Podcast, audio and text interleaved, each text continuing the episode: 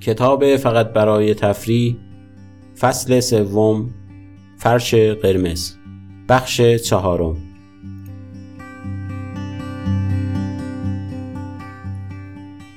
به سیلیکون ولی خوش آمدید. اولین کاری که من بعد از ورود به این کهکشان غریب کردم سر زدن به ستاره ها بود.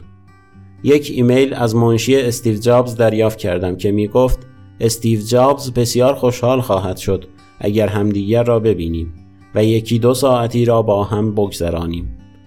بدون اینکه بدانم داستان چیست جواب مثبت دادم. ملاقات در دفتر مرکزی اپل که در Infinite Loop Drive بود برگزار شد. علاوه بر جابز مدیر فنیش یعنی اوی توانیان هم در ملاقات حضور داشت.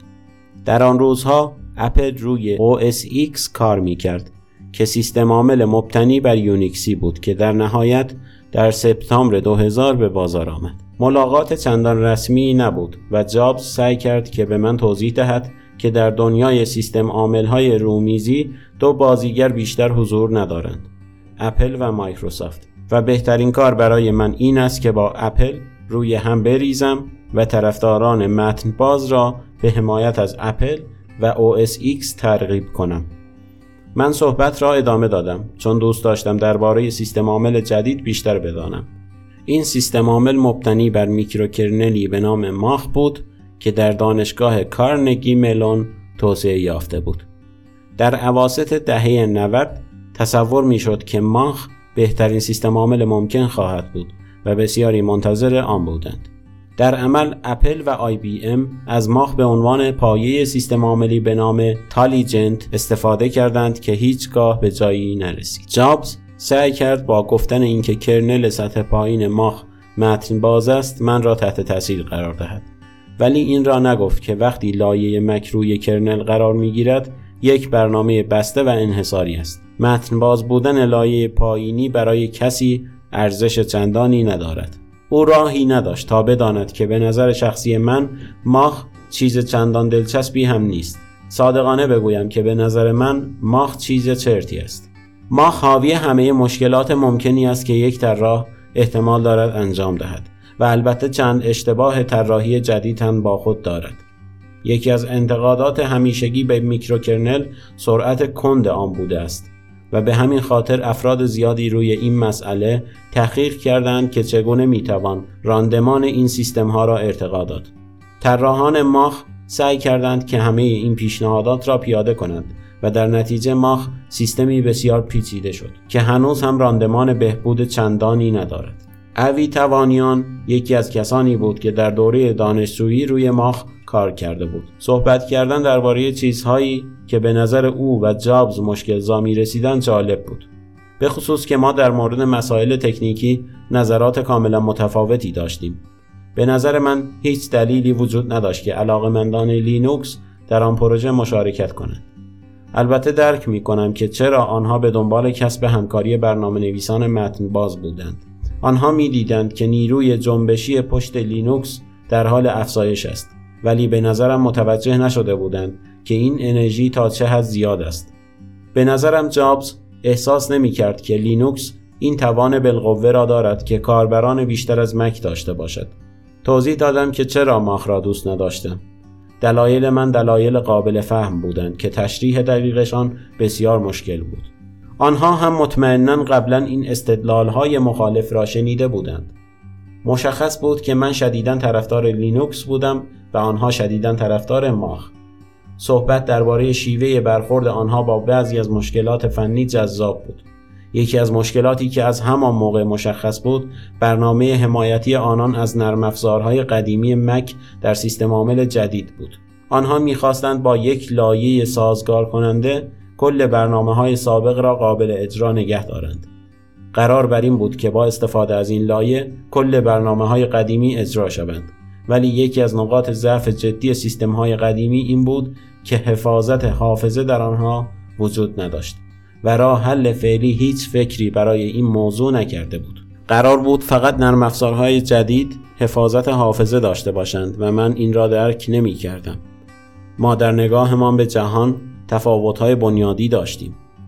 استیو دقیقا همان استیوی بود که رسانه ها از او ساخته بودند. بسیار علاقمند به اهدافش و به خصوص مسائل مربوط به سهم اپل از بازار من علاقمند به مسائل فنی بودم و توجهی به اهداف او یا بحثهایش نداشتم استدلال اصلی اون این بود که اگر من به دنبال بازار کامپیوترهای رومیزی هستم باید با او متحد شوم جواب من این بود چرا باید علاقمند به این بازار باشم و چرا باید علاقمند به ماجرای اپل باشم؟ به نظرم در دنیای اپل هیچ چیز جذابی وجود ندارد و هدف من هم تسخیر دنیای کامپیوترهای رومیزی نیست. البته شکی نیست که این امر اتفاق خواهد افتاد ولی هدف من نبوده است. او استدلال های چندانی نداشت. پیشفرز او این بود که من از این اتحاد خوشحال خواهم شد. به هیچ وجه نمیپذیرفت و برایش غیرقابل درک بود که ممکن است بخشی از بشریت وجود داشته باشد که علاقمند به بالا بردن سهم اپل از کامپیوترهای رومیزی نباشد. فکر کنم با دیدن اینکه من هیچ علاقه به دانستن میزان سهم اپل از بازار یا مایکروسافت از بازار ندارم شگفت زده شد. به هیچ وجه هم حق ندارم. او را برای اینکه نمی‌دانست من از ماخ بدم می آید سرزنش کنم. البته با وجود اینکه تقریبا با هر چیزی که گفت مخالف بودم یک جورهایی از او خوشم آمد. بعد برای اولین بار بیل جوی را دیدم و به عنوان اعتراض ترکش کردم. خب بگذارید صادق باشیم. اولین باری که او را دیدم متوجه نبودم که چه کسی را دیدم. ما در یک پیشنمایش جینی همدیگر را دیدیم. جینی زبان تعاملی سام میکروسیستمز و یک افزونه جاوا بود. کار اصلی این زبان ایجاد ارتباط بین سیستم های مختلف بود. می توانستید یک چاپگر آگاه از جینی را تقریبا با هر دستگاه دیگری که بتواند به جینی صحبت کند به شکل خودکار کنترل کنید. سان از من و حدود ده دوازده نفر فعال متن باز و آدم فنی دیگر دعوت کرده بود تا طی جهان جاوا در اتاقی از یک هتل در سنجوزه پیشنمایشی از این سیستم را ببینیم. دلیل دعوت من این بود که سان می‌خواست جینی را تحت چیزی عرضه کند که خودش به آن متن باز می‌گفت. وقتی به آنجا رفتم تا حدی اطلاع داشتم که بیل جوی هم آنجا بود. او فرد اصلی پشت یونیکس های BSD بود. که بعدها به عنوان دانشمند ارشد به سان پیوسته بود. قبلا هیچ وقت او را ندیده بودم. او جلو آمد و گفت که بیل جوی است و من عکس خاصی نشان ندادم. من برای دیدن کسی به آنجا نرفته بودم بلکه در آنجا بودم تا ببینم نظر سان درباره متن باز چیست و چگونه می‌خواهد به این دنیا وارد شود. چند دقیقه بعد خود بیل مشغول توضیح در این مورد که چرا تصمیم گرفتند پروژه را به شکل متن باز عرضه کنند شد. و بعد هم شیوه کار آن را نمایش داد. بعد شروع کردند به توضیح مفاد مجوز کاربری برنامه. وحشتناک بود. شاید هم ابلهانه. خلاصه جریان این می‌شد که اگر کسی بخواهد از سیستم حتی به شیوهی نیمه تجاری هم استفاده کند دیگر برنامه متن باز نخواهد بود. به نظرم این یک ایده کاملا احمقانه بود. از این ناراحت بودم که موقع دعوت روی متن باز بودن برنامه پافشاری کرده بودند. متن باز بودن از نظر آنها این بود که شما می توانستید متن برنامه را بخوانید ولی همین که می‌خواستید در آن تغییراتی ایجاد کنید یا از آن در زیر ساختهای خود استفاده کنید باید از سان مجوز می گرفتید. اگر یک نفر در ردهت تصمیم می گرفت که نسخه بعدی دی ردهت را با جینی سازگار کند لازم بود که برای این کار از شرکت سان درخواست مجوز کند چند سوال کردم. تا مطمئن شوم که موضوع را درست درک کردم. بعد به شکل اعتراضآمیز از جلسه خارج شدم. شدیدا از این ناراحت بودم که آنها آدمها را با ادعای متن باز بودن به آنجا کشیدند و وقتی فهمیدم که برنامه واقعا متن باز نیست گفتم بی خیال من علاقه‌مند نیستم. و بیرون رفتم. به نظرم اینطور آمد که من آنجا هستم تا هم سیستم را ببینم و هم اگر از آن خوشم آمد و چیزی گفتم درباره Jini نقل قولی از من در رسانه ها باشد. به آنها پاتک زدم و امیدوارم از آن درس گرفته باشند.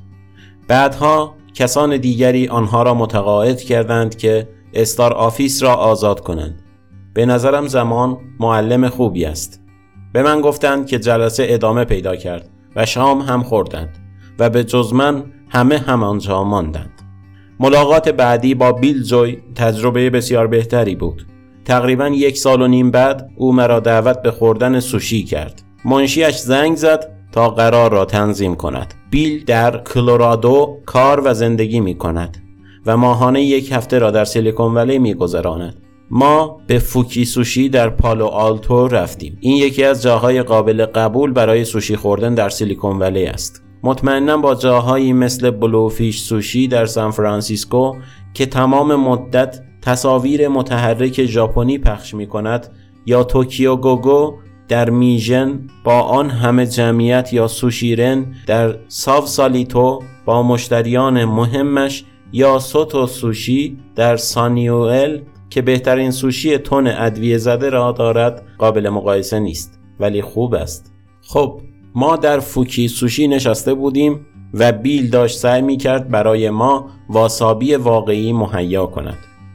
من آن موقع این را نمی‌دانستم ولی بعد فهمیدم که ای که به عنوان واسابی در اکثر سوشی فروشی های آمریکا سر میز گذاشته می شود در اصل ای است نزدیک به واسابی نه خود واسابی بیل همانجا کشف کرد که گیاه واسابی فقط در ژاپن رشد می کند و میزان رشد آن هم پاسخگوی نیازهای تجاری نیست. بیل داشت سعی می کرد این موضوع را به پیش خدمت توضیح دهد ولی پیش خدمت نکته را نمی گرفت پیش خدمت دختری ژاپنی بود که دائما اصرار می کرد واسابی واسابی است. بیل از او خواست تا در این مورد از آشپزها توضیح بخواهد. این آمد و رفت یک جورهایی با مزه بود. این یک ناهار اجتماعی بود. بیل به من اطمینان داد که اگر بخواهم برای Sun کار کنم کافی است لب تر کنم و او کارها را درست خواهد کرد. ولی موضوع اصلی این نبود. او برای من تعریف کرد که چطور پنج سال مسئول نگهداری کد Unix BSD بوده است و برایم گفت که این امر باعث شد فرصت کار تجاری خوبی در Sun برایش فراهم شود. گفت که از نظر او این امکان که شرکت بزرگی مثل Sun بتواند آینده مالی آدم را تأمین کند امر مهمی است. وقتی از روزهای اول Unix حرف می‌زد من واقعا جذب شدم. اینکه در آخر کار هم توانستیم واسابی اصل را بچشیم به نظرم اصلا مهم نیامد. کاملا یادم است که به نظرم او احتمالا بهترین و جذابترین آدم مشهوری آمد که در سیلیکون ولی دیده بودم. سه سال جلو برویم. به محض برداشتن مجله وایرد با مقاله منفی او در مورد تکنولوژی با عنوان آینده نیازی به ما نخواهد داشت مواجه شدم. یک جورهایی ناراحت شدم. مشخص است که آینده نیازی به ما نخواهد داشت اما لازم نیست انقدر منفی در این باره صحبت کنیم. حسم این نبود که مقاله را جرواجر کنم ولی به نظر من یکی از ناراحت کننده ترین چیزهایی که ممکن است برای انسانیت رخ دهد این خواهد بود که همینطور حرکت کند و حرکت کند. این خلاف تکامل است. به نظر می رسید که در نگاه بیل پیشرفت هایی مثل مهندسی ژنتیک باعث از دست رفتن انسانیت خواهند بود. افراد همیشه تصور کردهاند که هر چیزی غیر از آن چیزی که ما این روزها هستیم چیزی به دور از انسانیت است. مشخص است که ما در طول ده هزار سال تکامل خواهیم یافت و با معیارهای امروز دیگر انسان نخواهیم بود. از نظر من آن روز ما تعریف جدیدی از انسان خواهیم داشت. از مقاله بیل اینطور برمیآمد که نگران این موضوع است. به نظر من تلاش برای جلوگیری از تکامل غیر طبیعی و بی نتیجه است. به جای گشتن به دنبال دو سگ مناسب برای جفتگیری با هم ما می توانیم به سراغ مهندسی ژنتیک برویم و شکی نیست که این مسئله بالاخره برای انسانها هم اتفاق خواهد افتاد. به نظر من استفاده از ژنتیک برای بهبود نژاد بهتر از زیستن در وضع موجود است. به نظر من در مقیاسی کلیتر شدیدا ارزشمند است اگر بتوانیم تکامل نه فقط انسانها که جوامع را هم تضمین کنیم. جوامع هم باید بتوانند در مسیرهایی که حس می کنند پیش بروند.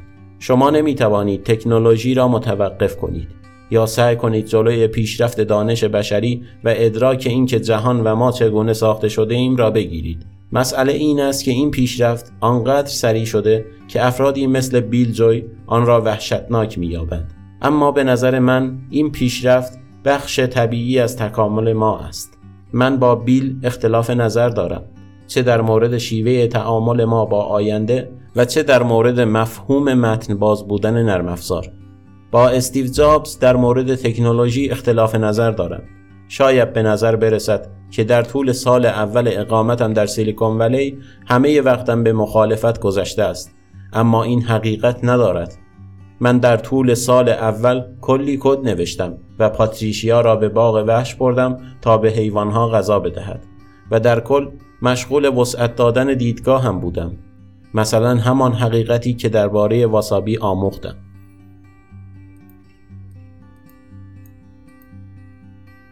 پایان بخش چهارم از فصل سوم فرش قرمز برای شنیدن شماره های بیشتر از این کتاب صوتی رایگان می توانید به وبسایت آواسام مراجعه کنید.